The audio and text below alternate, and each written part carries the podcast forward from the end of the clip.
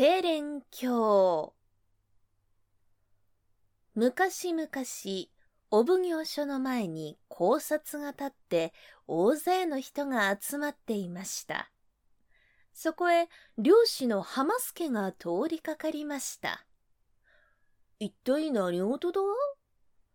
そばへ寄ってみましたが、字が読めないので近くの人に聞いてみますと、今朝方、浜で奇妙な魚が取れたとのことです。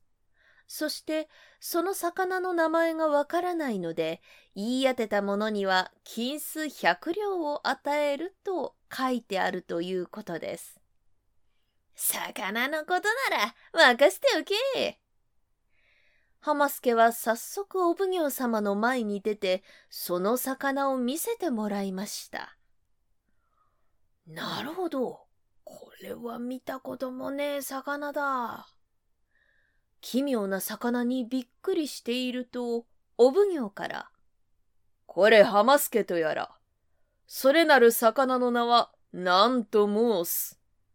と、突然聞かれて、浜助は思わず、へえ、え、テレスコと申しやす。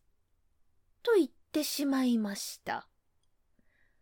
テレスコと申すか。テレスコ。うん。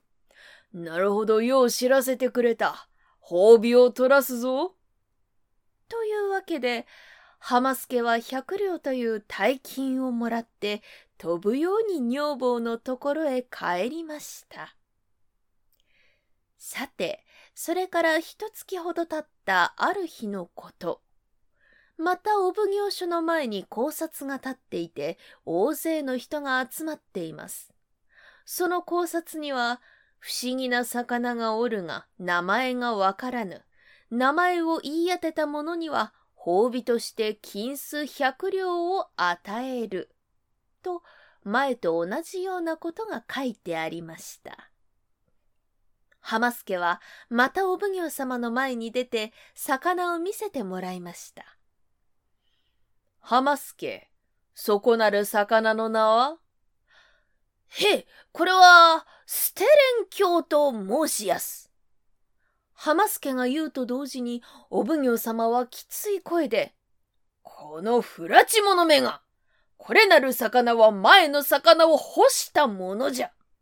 浜助、その方前にはこの魚をテレスコと申し、今日はステレン教と申したな。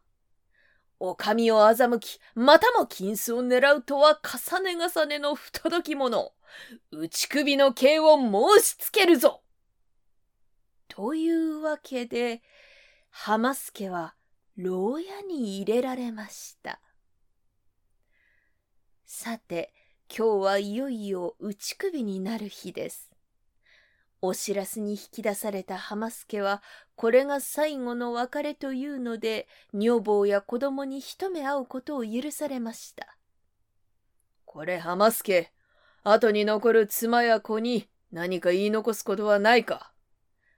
はい、お奉行様。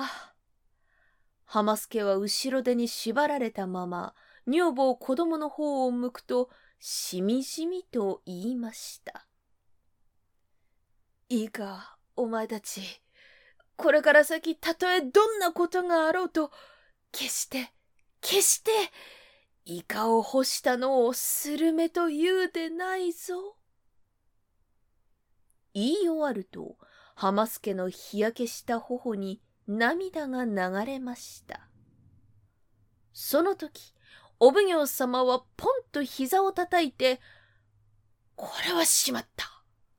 それ、急いで縄を解けと、家来に言いつけて縄を解かせると、今度は自分が涙を流して、これ浜助、わしが悪かった。イカを干せばスルメ、テレスコを干せばステレン教になるのか。なるほど、なるほど。というわけで、浜助はまた褒美の百両をもらって、女房子供と連れ立って仲良く家へ帰りました。